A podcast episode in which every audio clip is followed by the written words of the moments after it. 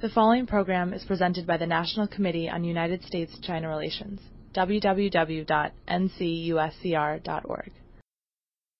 Hi, nice to meet you. Welcome, welcome one and all. Um, I'm Helena Kalenda. I direct the Asia program here at the Henry Luce Foundation, and uh, uh, uh, have a long-standing uh, friendship with the National Committee on U S-China Relations, and are always delighted to host uh, programs. I'm especially pleased to uh, have uh, uh, Lin Jiang here, uh, not only because of the fabulous work he's doing, but because he and my stepmom are neighbors in Berkeley. So that's a real connection. That's how we first got to know each other, and uh, you know, this, uh, this came later. But uh, in any case, I'm going to turn the program over to Dan Murphy. But are uh, glad everyone is here, and we really look forward to your remarks.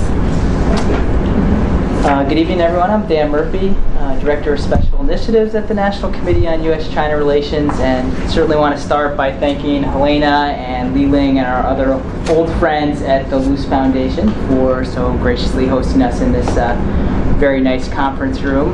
Uh, we really appreciate that. This evening's program is on the Energy Foundation, which does work with su- sustainable urban development, transport issues, and energy issues in China. And I can tell you all, you're in for a real treat in speaking with Jiang Lin, the Energy Foundation's Senior Vice President. I've actually taken two groups from our Public Intellectuals program to meet with Jiang Lin. Uh, our Public Intellectuals program seeks to better connect American scholars of China with policymakers and the public.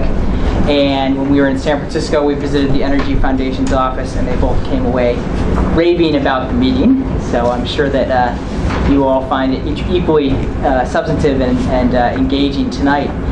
And I think the unique thing, perhaps, about Jiang Lin and the Energy Foundation is not only is Jiang Lin very knowledgeable about sustainable urban development, transport issues, energy, et cetera, but his organization is also engaged in a wide range of local and national partnerships. So he has both that knowledge and that practitioner's eye. So a lot of very uh, valuable lessons there to be shared. And with that, I think, Lin Jiang, you were going to speak for perhaps twenty-five minutes or so, and then we were going to open things to a question and answer session. So I'll just turn it right over to you. Well, thank you, Dan. I want to thank Helena, the Luce Foundation, and National Committee for organizing today's event. I'm really pleased to have the chance to share some of our work um, we've done in China uh, with you tonight. Um, just a brief introduction about Energy Foundation, which is a now a public foundation, but it was set up twenty-two years ago in the U S by three leading foundations to help the U S develop a comprehensive national energy policy.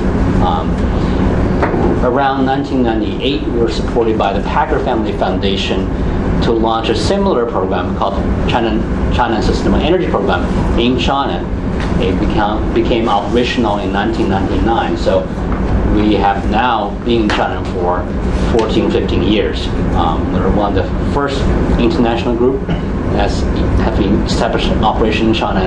Today, we're the handful of international N G O foundation that's formally registered and recognized by the Chinese government, which for all the people who work in the N G O field understand the challenge uh, that could be. Uh, so we do broadly uh, speaking in several major energy using sectors in terms of policy work. We deal with you know buildings, transportation, industry, utility, renewables, um, uh, climate programs, and today I'll talk about one one of our programs in terms of urban design, urban transformation. Um, we also have a very strong program now on uh, air quality issues, which is somewhat related to our city's work as well. For those of you who are uh, following events in China, you will know that's becoming a major issue in China in the last two or three years. So the challenges ahead of us are very you know, familiar to, I'm sure, to all of you and people who are China watchers. Uh, China today is about fifty percent urban. Uh, in the next twenty years, roughly three hundred to three hundred fifty million people will move from countryside to cities. Uh, that's essentially building the entire U S Uh, in the next twenty years. So I give you the scale, and uh, in terms of speed and scale, it's probably the largest uh, human migration uh, in, in world history. And how do you do that in a, in a sustainable fashion to both preserve the culture, the heritage, and leave the minimum impact on the environment is tremendously challenging. The problem are, you know, well, very well documented. So that was the hundred kilometer you know, traffic jam occurred two or three years ago outside of Beijing. Many of you probably have seen that. And air pollution in the last uh, two years has really gotten to a crisis level uh, in my mind. Uh, there's much greater energy security concerns. Oil dependency in China has reached over sixty percent uh, by now and, uh, and rising. And the land use pattern that you're seeing all over China today uh, are not very promising. This is a typical shot of what we call a super block development in China. Uh, the streets are, the block size are typically four hundred, five hundred yards on each side. And in a typical block, there are single-use residential towers, twenty to thirty towers, put together with very little amenities. So imagine you live in one of those complexes. And that's roughly about, you know, ten or twenty city block here. And oftentimes it's surrounded by a wall. So there's no way for you to actually get out of your own complex on foot. There's no way for anybody else to walk through your neighborhood because it's been walled off. So this presents tremendous problems, both in terms of mobility, but also segregation and isolation of social life. And that's, you know, slowly uh, being uh, spread. Excuse me, what's the purpose of those walls? Security or? Yes, security, privacy, and uh, the major driver for those. So there's a, there's a crime issue in China? Of course there's a crime issue, but it's probably not comparable to anything we see in the U S And so there is perceived the crime issue. Probably it's more, more, uh, more important deciding those walls. Uh, this is a typical shot of a street in China, very wide street. You know, typically, because you can easily land a seven forty-seven on the street. But if you're one of the pedestrians trying to cross in the street, it's almost impossible, right? um, um, how many people have been to Beijing before? Like almost all of you are in Beijing. Have you ever tried a crossing China Avenue? So we joke about in Beijing that, you know, it takes a, you know, uh, Uh, hundred meter sprinter uh, to get across in one signal change, and this is the kind of problem it creates. It's it really it's human unfriendly city design. Um, and again, this is the way people try to cross. You know, there's no, and here's the traffic um, situation. Oftentimes uh, in cities, there's very uncoordinated development. So we have taken an approach to, uh, you know, to try to tackle this issue uh, from a variety of angles. We started this work roughly eight, roughly eight years ago. In two thousand five, we first brought the B R T concept to China. You know, this is a South-to-South exchange. Invented in South America, we thought it was great. You know, we took to China in two thousand five. I'm not sure if everybody knows what B R T is. That's all right. Thanks, Dan. It's a bus rapid transit. Essentially, it's a running but metro on the ground. Right? You run bus system like you run a metro system. So there are dedicated lanes, there's station, there's pre-boarding, there's pre-ticketing, and the bus are designed like a metro cars. So all for delivering the maximum amount of a pedestrian and passenger traffic in the short amount of time. In, con in contrast to subway metro system, it costs about five to ten percent. The reason it was invented uh, in South America because people were too poor to build subways and metro stations. They had to find other ways. And it was too poor to build freeways as well. So this is what they came up with. So we started with that. And about, uh, roughly about seven, six years ago, with support of the Hewlett Family Foundation, we launched an entire integrated initiative called Sustainable China's, Sustainable Chinese Cities Initiative. We try to address both the land use planning issues, the transportation planning issues, and the building design issues all together. To us, uh, these are the fundamental structure of the city. Once they are built, it's very difficult to change. Right? So this is have a high locking potential. That's why I want to tackle them first and for, foremost. The other system, even the energy supply system, you can re, you can you rebuild. You know, it's actually not too hard to rebuild them. But once you lay the street grid together down, it's very difficult. I mean, New York Manhattan street grid laid out two hundred years ago, and it's you know thinking about changing that today. Um, So, the, and we also take in the way that um, following our observation how change happened in China. China in the last thirty years has gone through enormous change uh, with a huge amount of uh, um, dynamism, I think, uh, partly because people are willing to learn and adapt. They bring new ideas from around the world, they try them in one place to see whether it works or not. And if it works, and then they summarize and replicate cross-country. So we're taking a similar approach in choosing a handful of cities we work with first to see whether this idea can work in those cities, and then try to bring uh, them to, to uh, nationwide, either through national policies, incentives. Dan was asking me earlier whether the incentive, yes, we're going to develop some incentives uh, for, for the replication effort. But you know, first, seeing is believing. People want to see whether this great idea works or not, because many of the ideas we you'll hear about sounds very straightforward, very simple. Why are they not done? Yeah, that's the critical challenge we'll talk about. Um, so then, in the last, we we have um, both learned, scan around the world for the best practices, but also learn from our practice in China in the last seventy, eighty years, and keep up with a design philosophy we call planning city for people. Really tend the design approach around everything we do is focusing on people in the city. Not the cars, not the buildings, and the people, that's what we need to serve, and make a livable city for people. And we came up with eight principles that in our mind, roughly gets it very quickly. Um, well, I'll talk some of them in depth, but just for now, just go over them uh, together. First of all, is developing neighborhood and promote walking. Right? That sounds really simple, but it's really a fundamental reorientation of design focus. This super blocks with twenty, thirty towers together, you cannot walk. Right? So every trip starts with walking, right? So, yeah. And uh, secondly, really, it's prioritizing bicycle networks.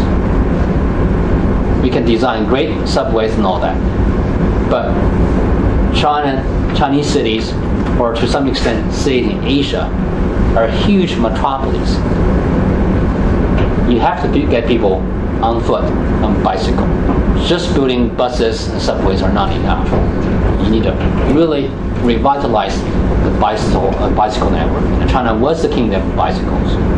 I think it's our hope China becomes, again, the kingdom of bicycles uh, in the next uh, decades or so. Uh, three, the third principle is to create a dense network of streets and passes, which really means permeability. You can actually go through a city very easily, multiple choices uh, here. Compared to the super block approach, we want to build a small block, smaller street. So easy to cross, easy to walk around. Um, fourth is really about supporting high quality transit. The high quality are the key words here, because as people become wealthier and they're striving better quality of life, you know, you just can't really pitch someone go to that crowded and air conditioner bus. You know, you got to provide a high quality service so people will choose the transit instead of drive. And private cars are very comfortable space. Everything is conditioned for your preference. So we need to provide a high quality alternative to that, whether it's transit, whether it's a safe, comfortable riding environment for, for bicyclists. number five is, is truly practical mixed use. Right? This is the, one of the fundamentals to solve traffic jams. If you can truly make sure there's job housing balance in a reasonable radius, making sure you, your communities have the job opportunities, place to live, place for service, you know, and then you don't need to travel so far. A city, a major city like Beijing, have one single central business district. It's a disaster for traffic management because every day you see people come in, they go out. You know, no matter what you do, it's going to be a miserable experience. Um, this, this, the sixth is match the density with transit capacity, which is actually very subtle, right? And uh, I'll talk about with some example later on. I think it would be much more easy to understand. And here's easy to, to th think about: walking neighborhood, bicycle network. You know, I want to just point out on this, the, the, the second um, chart, you notice there's both safety separation between the, the bicyclist, and also the bicycle are actually ahead of the cars at the traffic light crossing. So when the light turns green, you actually have a decent chance to go across. Right? Otherwise, this guy's going to cut you off. Right? So it's a, it's a, you know, so that's very minor, very subtle change in design. But focusing on here, it's the bicyclists you're trying to serve, not the car drivers, right? Making sure you give them priority. In some cities, people even give bicyclists, you know, the green light first. Let them, you know, three seconds, five seconds, they take off first. Then car can get a go. So, and this is important for many of you who experienced Beijing in the past. They used to have wonderful bike lanes. So what happened to them? They didn't disappear. They just taken over by cars because those bicycle lanes are too wide. So if they're too wide, car can get in. They will. And so you want to make sure that you have a separation, but also the lane need to be narrow enough so there's no way for car to navigate in that space. So this is kind of a very careful thought has to be put into thinking about how do you serve bicyclists, right? And uh, this is a, a typical street shot in, in China today, you know, not fancy commercial strip. But with minor modification, it can be become a very nice environment for bicyclists and pedestrians. Here's the little design change we did. You can see before, this is after. Okay. So you're gonna separate space for bicyclists. You have a very even space for a pedestrian to bike, walk across. They don't have to go up and down anymore, right? They go straight flat for them. So it's really, some little change really helps pedestrians, help the sort of the, the walking and biking experience. Imagine you have shade over the bike lanes, right? Shutting from the weather and sun, and that can be very pleasant. Um, in, in, in Kunming, the new town Chenggong, which we had a first breakthrough um, three years ago, we're planning an entire bike lane network, so you don't never have to intersect with the cars. This is making that easy, making them safe, making them comfortable. Then, of course, you'll choose them. You're going to keep biking for longer. Um, so this is a design principle we implementing in this uh, Kunming new town. On the right, on the right is the old design. On the left is our new design. So the overall shape is very similar, but you can see it's becoming much denser. A much denser network of streets and blocks, and there's several advantages of that. Right, it's much easier to mix, truly mixed use, when you have a, one, a finer block to work with, and also it's much easier to, to walk across. You don't have wide boulevard here anymore, um, and that's a major challenge. Uh, in, Is it being built up to that model? Right now, they're uh, they're in the implementation stage. So this in Kunming, we have gone the furthest. Not only with the design, design was accepted by the city government, is being translated into zoning laws, and now it's being attached to the land transaction contract. So uh, that's going to ensure you they'll implement. Um, mixed-use neighborhood. This is probably familiar to most of you. It walks through the traditional neighborhood. There's real mix, right? You can get your vegetables, meat, uh, just around around the corner. And uh, oftentimes in today's redevelopment in cities, they're just being flattened, right? There would be a high-rise, fancy, super expensive luxury complex built on top of that, and eliminate all the local flavor, the history, the culture, and become very affordable, right? It's the entire gentrification model, right? So we want to make sure your redevelopment, you want to upgrade amenities, but you want to keep the local flavor and culture and history. So that's one uh, you know, critical challenge. Um, This is, you know, as I said before, the typical pattern today: single-use apartment blocks, very wide street. Now, this is the one the subtle point about matching transit capacity with uh, development density. Right? And on the on the left, I think it's Curitiba. Um, you can see that in the middle, along the corridor, transit corridor, there are a lot of high rises. The development density is very high. Okay. Build a lot of um, both apartment buildings and commercial offices. But as you move away from the transit corridor, as you lose your transit capacity, the building becomes much lower, less developed, because you know you can't serve them, right? And then you don't need it either. Which this way of development gives the city really very differentiated skylines. In many cities today in China, it's flat, it's cross, you know, thirty-story high or fifty-story high. There's no distinguished uh, um, differentiation between different districts. It's very flat. So you want to make sure that you can develop uh, with support of transit capacity. Otherwise, you, you cause congestion. You can't move the people if you're not close enough to uh, well, you know, high-capacity transit, whether it's B R T, subway, light rail. You need uh, all of that, many of the big cities in China. Uh, on the right is Guangzhou, when the B R T corridor is built. Um, so here's sort of a con conceptual design in terms of how you want to think about it. The T O D, the Transit-Oriented Development District and Centers. Um, the red lines are metros. So when the two metro lines intersect, you know there are a lot of transit capacity. And that's where you're going to build the highest density offices, commercial facilities, and residents. And when you move away from that, you know, green lines are, are the bus transit lines, and then you build less. So if you're thinking of the city in that way, you can truly design a lot of facilities within, you know, fifteen minutes radius uh, from a major transit uh, hub. Um, so this is, again, before and after in, in Chenggong. Uh, you can see the different color represent different usage.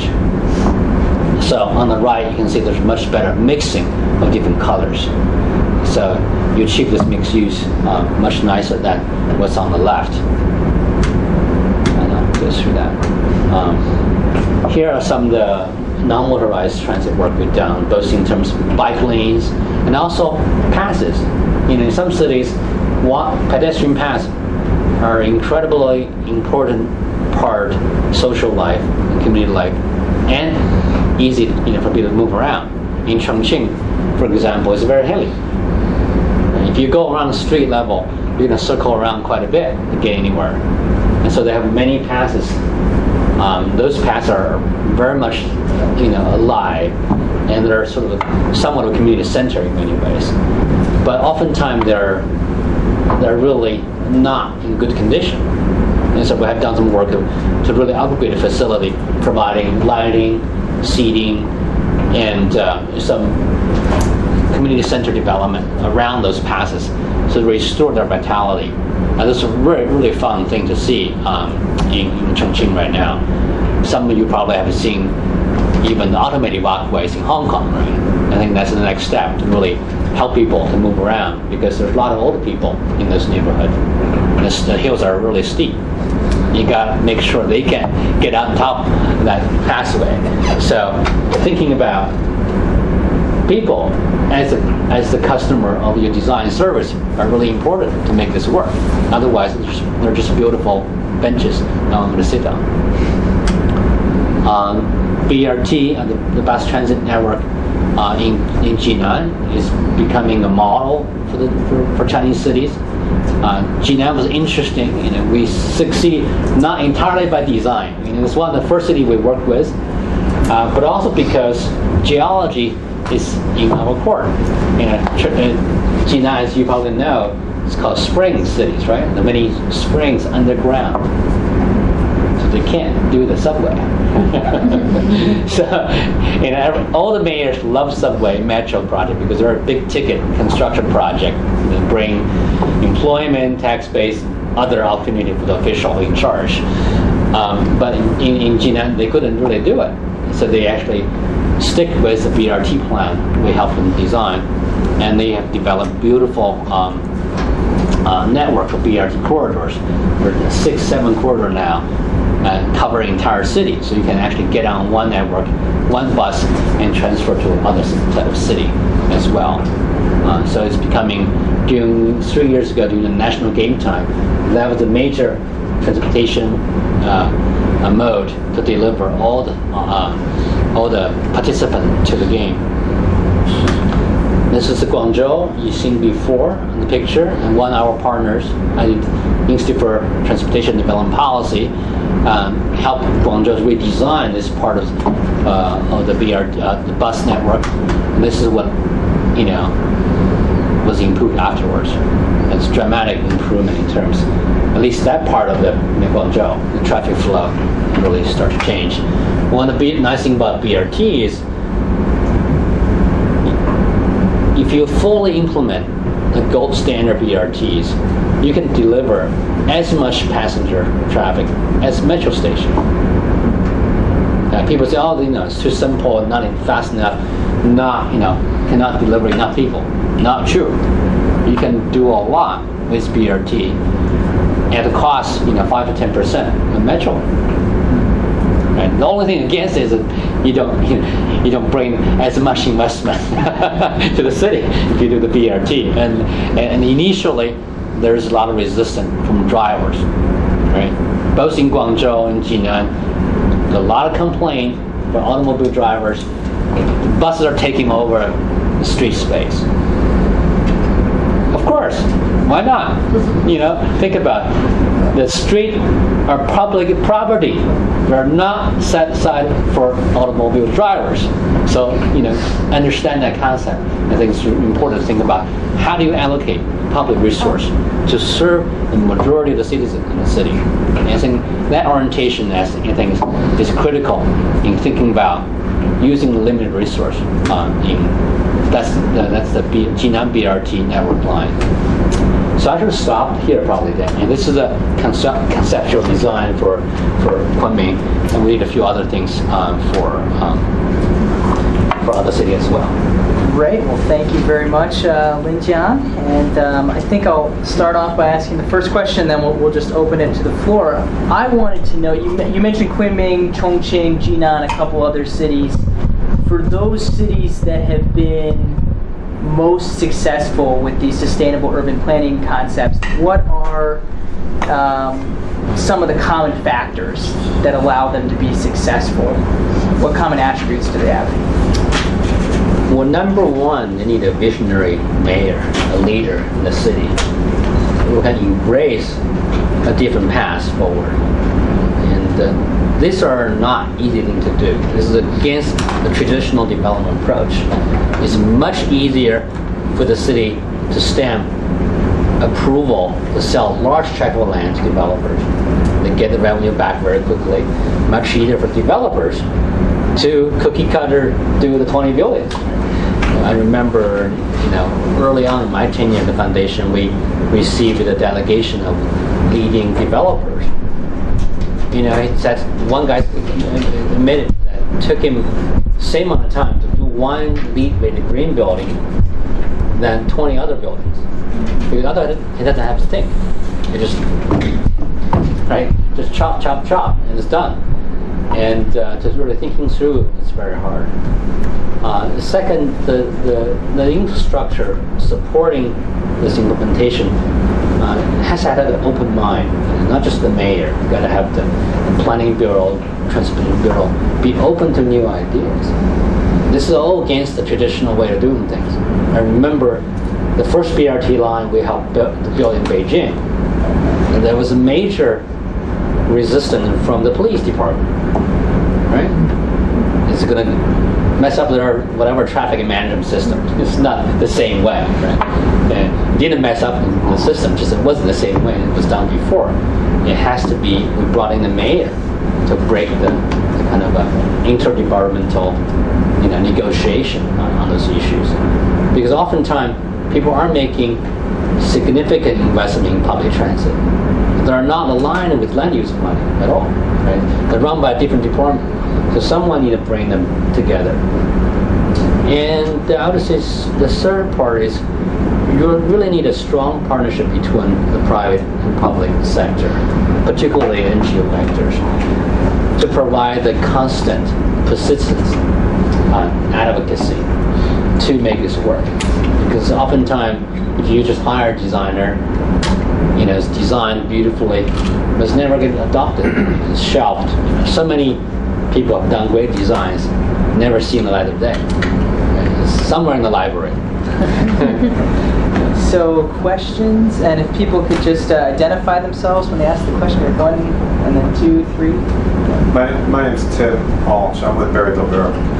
We're actually quite invested and interested in the China minerals mining is what we focus on, energy as well. Question that I would I enjoyed your presentation very much. Thank you. Question I have, in my mind, I never heard you use the word moped or motorbike. And my understanding is, is that uh, through policy, and I may be mistaken in all of this, um, decisions that I understood were being made at what level of the country, I'm not quite sure. Um, mopeds and motorbikes, which kind of replace bicycles or are in concert with bicycles, are being switched over to batteries so that there's not um, emissions being generated, which is a wonderful thing for lithium and other uh, minerals minerals storing energy. Um, and I was just curious, I mean, is, I, I didn't see any even pictures of mopeds or motorbikes, and am I completely mistaken? Are they there or not? And I will admit, I've never been to China. The one person in this room. Um, well, you know, I'm sure people who went to China early on in the eighties have seen motorcycles, and uh, but you couldn't find any survivors who rides a motorcycle from those first batch. It's just a kidding. But uh, but I think it's it, it's it, but it's the case that it's true that motorcycles are not very much used in the city anymore. Uh, it's totally banned, in fact. The countryside, oh, yeah, oh. most cities are banned. Oh, e-bike, um, there's tons right. of electric e-bikes. Right. Let's yeah, talk about gasoline-powered motorcycles. Gasoline, yeah. right? The engine, yeah. the combustion engine. Right. Those are right. Yeah, they're all banned already. But um, are they switching? My understanding is there's one hundred twenty million being pumped out each year now to replace the gas combustion. Right. So there are a lot of e-bikes in China. Right. Right. Battery-powered okay. bicycles, and that's very popular. Right. And they use the bus lane. I mean, I'm sorry, the bike lane. Right? Use bike lanes. Right. We've got a question from the gentleman in the back of the room there. Yes. Hi. The, and if you could. Well, I, I, I'm, I'm Ben Warren, an architect. Uh, I thought I'd kind of flip the question. What do you do with, uh, flip the first question, uh, what about the cities that haven't been the biggest successes in maintaining integrated mixed-use neighborhoods and fine networks and new homes and things? Uh, is there any discussion about how to reintervene in a, let's say, a, ba a vast Beijing superblock and try to put little bits of character and humanity back into it? I think it's very challenging. And uh, um, there are a lot of cities who are, in that sense, um, in, in some ways, the new superblock is kind of a, it's a very mutation from Uh, more contemporary super block, which are in fact very mixed-use centric. So you, know, you remember in old days before market reform, all the work unit provide housing and services, right? So if you're a factory, you have your own school, your own hospital, your own markets, your own dining hall. So everything happened in that so to speak, super block. It's very difficult for other people to go through, but for people who live in there, it's actually fairly convenient. Right? The new mutation is single-used, just residential. It's, it's tough. I think it's very difficult to to retrofit on those. And uh, but it's not, you know, there are solutions. The question that people need to be open, because the new solutions are just just different than the way you used to think. And uh, especially about the walls, right? For example, you know, crime rate in China compared to U S is so much lower, but the perception-wise, that wall become very central to the property owners, to their sense of belonging, community, and security. So that's, you know, that's a much deeper barrier we need to break.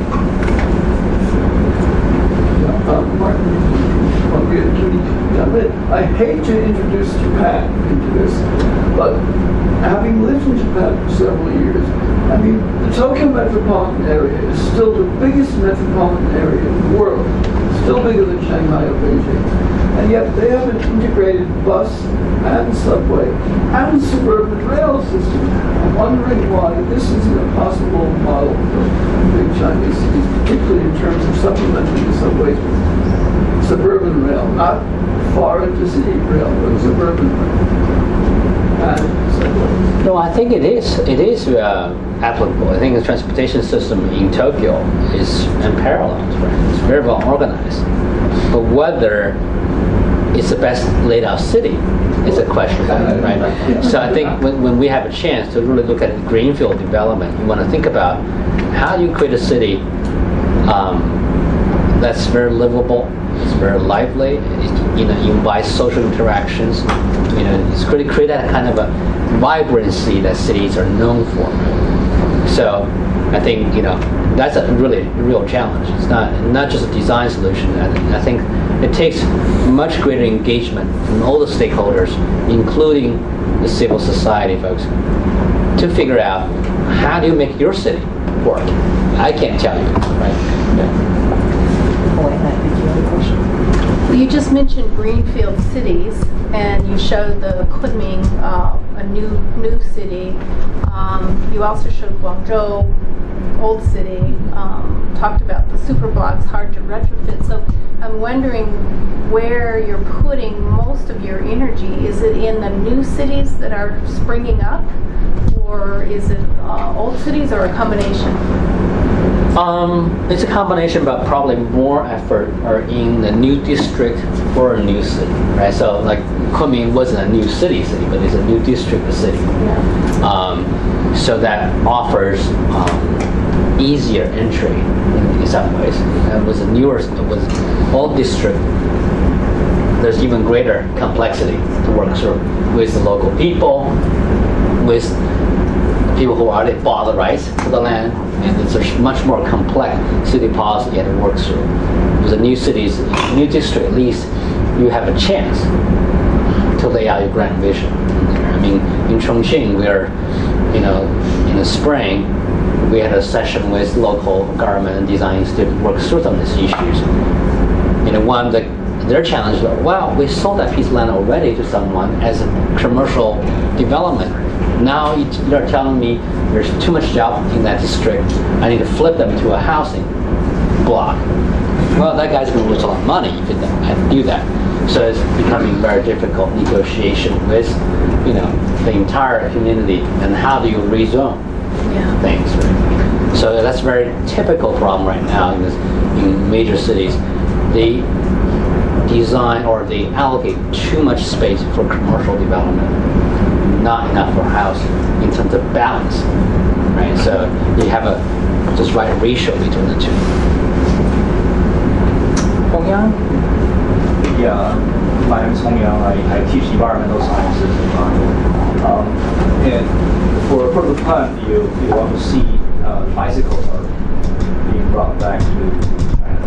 Uh, I think it's one thing I still remember from my childhood. I used to ride bicycles over Beijing in springtime. Um, but do you think that take a, a cultural revolution to bring back so against the conventional thinking and, and planning? Um, um, I was in China uh, a month ago. I, I watched a, a popular show. The, the girl was saying a famous line. She said, she'd rather crying with in a B M W rather than riding on a bicycle. uh, so how do you think that, is that reality or, or is it a reliable goal? Well, you use the right word. It, it does take a cultural revolution to change people's mindset about, you know, car is such a status symbol right now in China or everywhere else in the world, right? So, but it's not irreversible, right? I spend, uh, I don't know, two hours a day riding bicycle in Manhattan. So if you can do it in Manhattan, the most dense urban area in the U S why can't you do in Beijing? You should, you should read some of the editorials. There's a bit of a cultural revolution. Yeah. So I, I think it's doable, but, but the, the key question is combination. You need both the cultural change, uh, but also you need to do the infrastructure development. Right? So you had to be safe, sound, you know, comfortable. Why would you dare ride a bicycle, you know, if it's not safe? And that's number one thing. You got to create that infrastructure before behavioral change can take hold and take root again. So that's why in some of the, our work, we focus first, you know, on laying out right infrastructure. We, in fact, you know, have engaged a partnership with the Ministry of Housing, Urban Development China, to have pilot program in different cities. The first year six cities, next year another six cities. So those twelve cities finished their design guidelines on how to roll out the biking system in their city, and we're going to add to a public rental program on top of that. We may be doing rolling out to thirty to forty cities next year. Uh, so this thing can, you know, can be re, you know brought back again. Yu Zhou? No. Okay, um, my name is Yu Zhou. Uh, I'm a geography professor at the Vassar College. I'm also, I have an urban planning background. I really love your presentation very much because uh, early this year, I'm doing a work, uh, research on green building. So early this year, I was in China visiting various planning places and so on. And I find actually very discouraging, and what you were saying, and the principle you laid out are, you know, make perfect sense. Um, but it seems to me that how that principle penetrated in the even the planning circle and the mayors, even in new development, it seems to me very difficult. Uh, I remember seeing, when you say the planning city for people, I remember seeing a, a presentation of future of Nanchang, you know, this new district, and, you know, beautiful skyscrapers, white street, and the only thing missing is people in it. You know, there was no people. There was like a couple holding one child and walking on very wide street. So, and it was, and then people who accompany me say, "Oh, you see, should see this all over China. This is all the vision. This is the vision. There's no people in it under this city." So, it, it just seemed to me a really difficult thing to sort of penetrate into people's mind.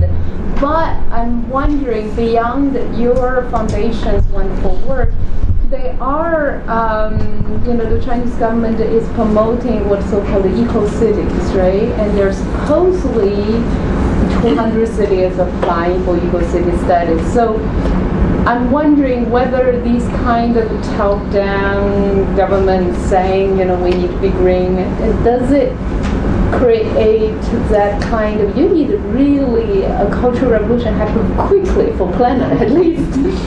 So, does it? Do you think that works? Do, is are you seeing people's mind changes? Because some of the your super block idea, I mean non-super block idea, when we were in Hangzhou, they they've been criticizing the Beijing super block for decades.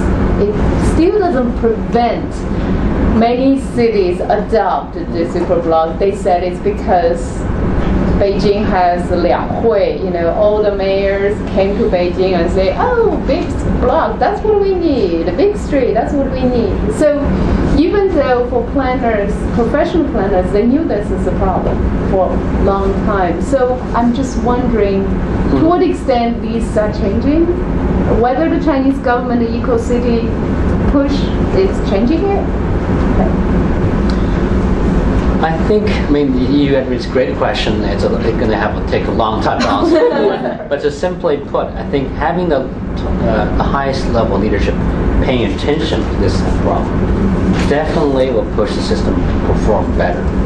That's clear. Uh, second, but it's not changing fast enough.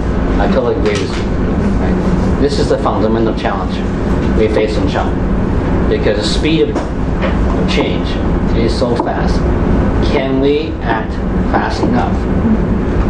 Uh, bring enough people along fast enough to reverse the course is going to be a huge question to be answered.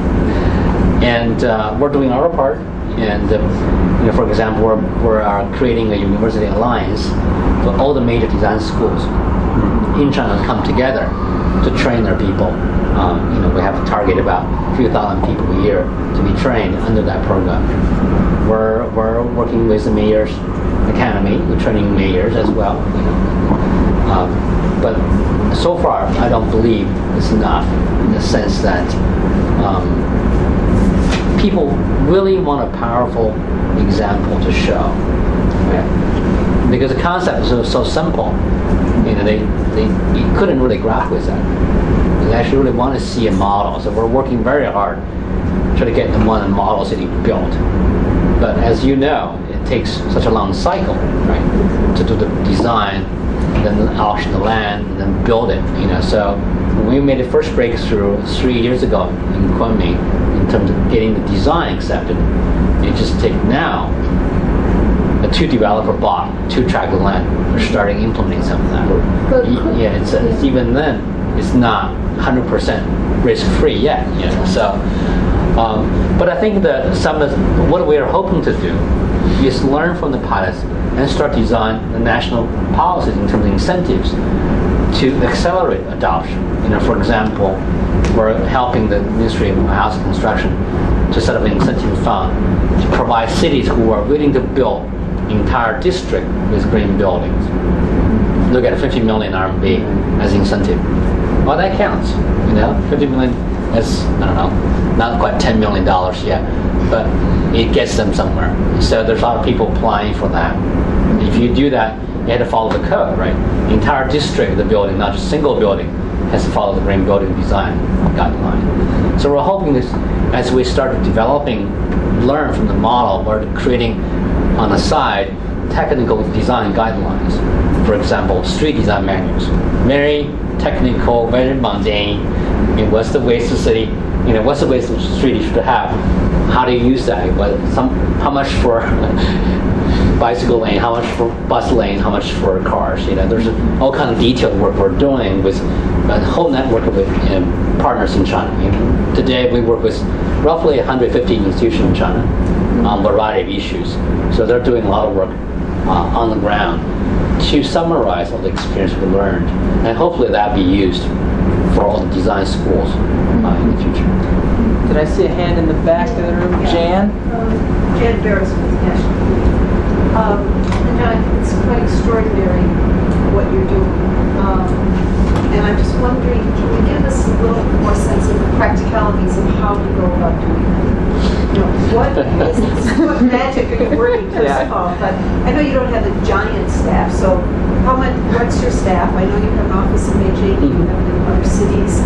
Is most of your design work done here, done there in conjunction with other Beijing mm-hmm. planners or, yep. or, or individual city planners? And so then how, and then just the follow-up, mm-hmm. how do you then sell your design, sell your ideas, and how do you identify the places where you think they're likely to be accepted? Mm-hmm. Those are excellent questions. Um, so the foundation itself has roughly eighty, eighty-five staff in total between U S and China. And China staff right now is about thirty-five foundation staff. Um, they're mostly in Beijing. Um, and then we have built our own design center now. There's about uh, thirteen, fourteen engineers and planners. It's a separate, you know, kind of a local N G O we, we help set up. In Beijing? In Beijing. Uh, based, uh, based in Beijing. Local Beijing rent or? Exactly. Local Beijing registered, non-profit, corporation uh, that does the real-time, you know, twenty-four seven support for cities. So they're actually being dispatched, you know, every day to different cities to do the work. And our approach is very much a partnership model. We don't do this work alone. We bring the best firm in the world. We also engage local firm as well. So it's a three-party team. You know, for example, we bring Young Gal Associates, the best sort of a urban designer on the streetscape, bike lane kind of work in the world, you know, from Denmark. So we use their talent. Uh, we have our own team. All the engineers are trained in the U S and Europe, you know, and then go back, work for us. And then we work with the local. In each city we work, there's local design institute we engage. So it's a three-party team that's really implement.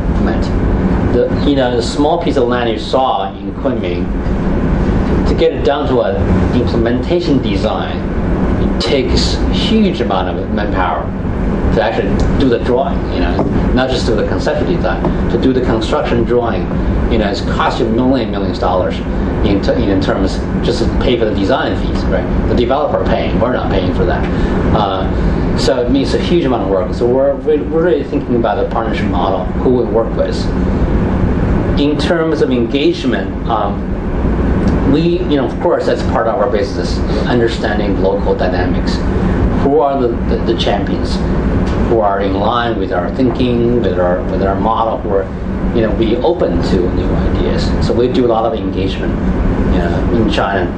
We have a built uh, two-layer advisory council to help advise us on where to go, what topic to work on. So these are very senior folks inside and outside the government who, you know, understand what is going on, what's needed in China. So we, we, we have regular consultation with them to understand what priorities coming up. Um, so we also, you know, there are also cases we tried, didn't quite work. We could just have to, you know, leave. You know, when cut our losses, move on to the next thing. But what, what you touched on is one of the fundamental challenges of, uh, of uh, working in China, because the speed of leadership change is so fast. No one stayed in a position very long. This is the enormous challenge. You know, since the the the, uh, the mayor of Kunming we worked with, you know, whether our first champion endorsed our ideas, you know, he's to move on quite a long time ago. Even his successors moved on. And the planning bureau chief, you know, moved on three times. So each time you got to re-educate, re-engage. You know, so it's, you know, this is not a, you know, do one's work. You have to be there all the time. So also, this isn't cheap. So if you're bringing the best designers from Denmark, the, your developers are paying for that, and they're willing to do it. Or um, we're evolving our model. Uh, some, you know, right now, a lot of cities are paying part of it, and the developer, of course, when you're down to implementing. Uh, the actual building design, developer are paying for it. Right? So the conceptual design part oftentimes is a partnership between us and the city. So they, we cost share some of that. This is the very first part of design, the layout, you know, the concept. And then there's a couple layers of design. But by the time it gets to land is sold to developer, they want to build, oftentimes they hire us back to do that work for them, and they pay entire costs. And they don't have to hire us. You know, that's the, you know, they, there's many people they can choose to hire, you know, from the field, but because relationship you build over time, they do something like that. So we've just got a couple minutes left, and I saw three hands, so maybe we'll just collect up those questions together, and you can respond to them. John, Sarah, and this gentleman in the back. I was just wondering, with, with development in China, it seems like vanity projects are kind of the, the, the name of the game. And about a year ago, I suppose, we were hearing a lot about Changsha's, uh, the Sky City, uh, housing one hundred seventy-four thousand people. Uh, it, I'm looking at your eight uh, principles here. Perhaps that's... Um, I don't know if it meets any of your principles. Uh, it, it seems like a, a nightmare for a developer. So I'm, I'm wondering, you know, is that an aberration where that's a single developer's vanity project. Is it is that even going forward, or are we going to be seeing more and more of these single building monstrosities where you never have to go outside? Sarah? Um, Sarah Gavricci, the Environmental Grantmakers Association.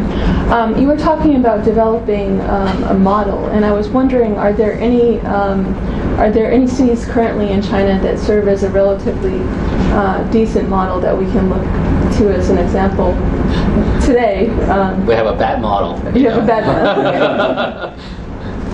Uh, Demi Miao from the United Nations. Thank you very much for your most uh, exciting presentation. I don't have a planning and uh, architecture background. I recently been to an exhibition at MoMA, which is about nine plus one ways of being political, which reviews the past, uh, you know, all the architectural designs over the past fifty years, and they identified the salient seeds. And I found that was quite uh, fascinating. So in relation to your presentation, as we see China is undergoing this uh, urbanization at such a rapid speed, what's your reading about some salient trend in terms of uh, uh, you know, design philosophy when it comes to larger uh, uh, uh, urban planning and uh, residential housing projects?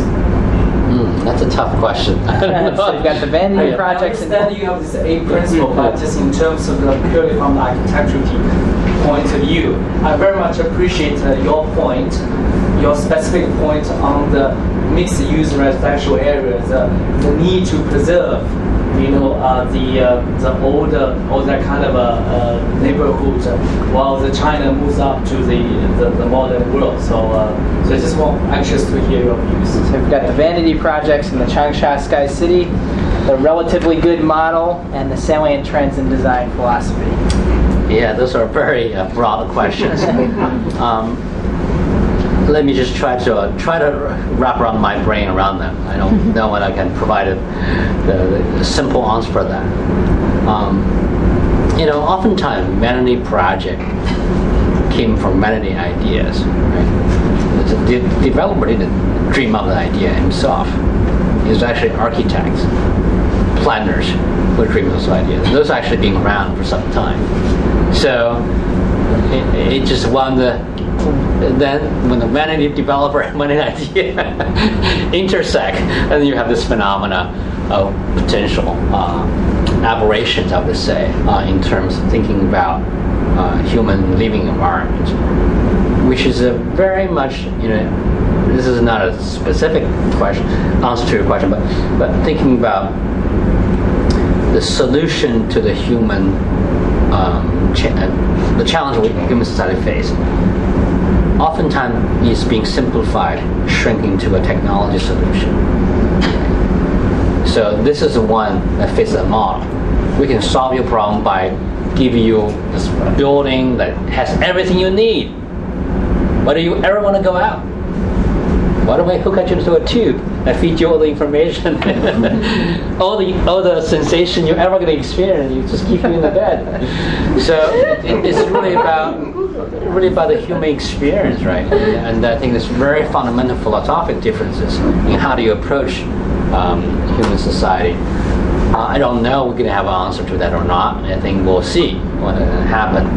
Um, good models are very hard to come by. Bad models are always there, all the time, and is being replicated, you know.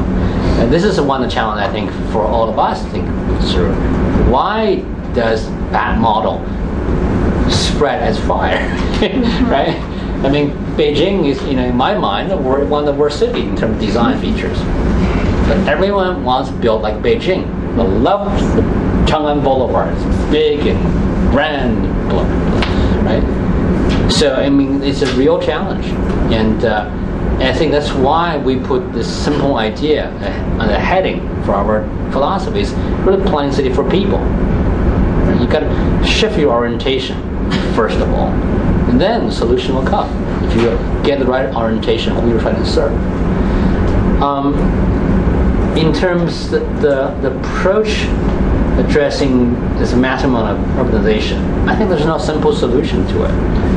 And, uh, and all the problems we encounter today are based, in my mind, on the very simple belief we can find simple fixes for all the problems we have. You know, cities are extremely complex environment and systems, and takes multiple stakeholders to get engaged to figure out what's the resolution for it. So for someone to tell you, you know, here is the blueprint and do it, it's never going to work. So I think it, it requires the city to come together, to take its time to think about its own future, its own history, and how to build the kind of an environment you want to live, not anybody else. Well, I hope everybody will join me in thanking Lin Jiang for a very engaging discussion.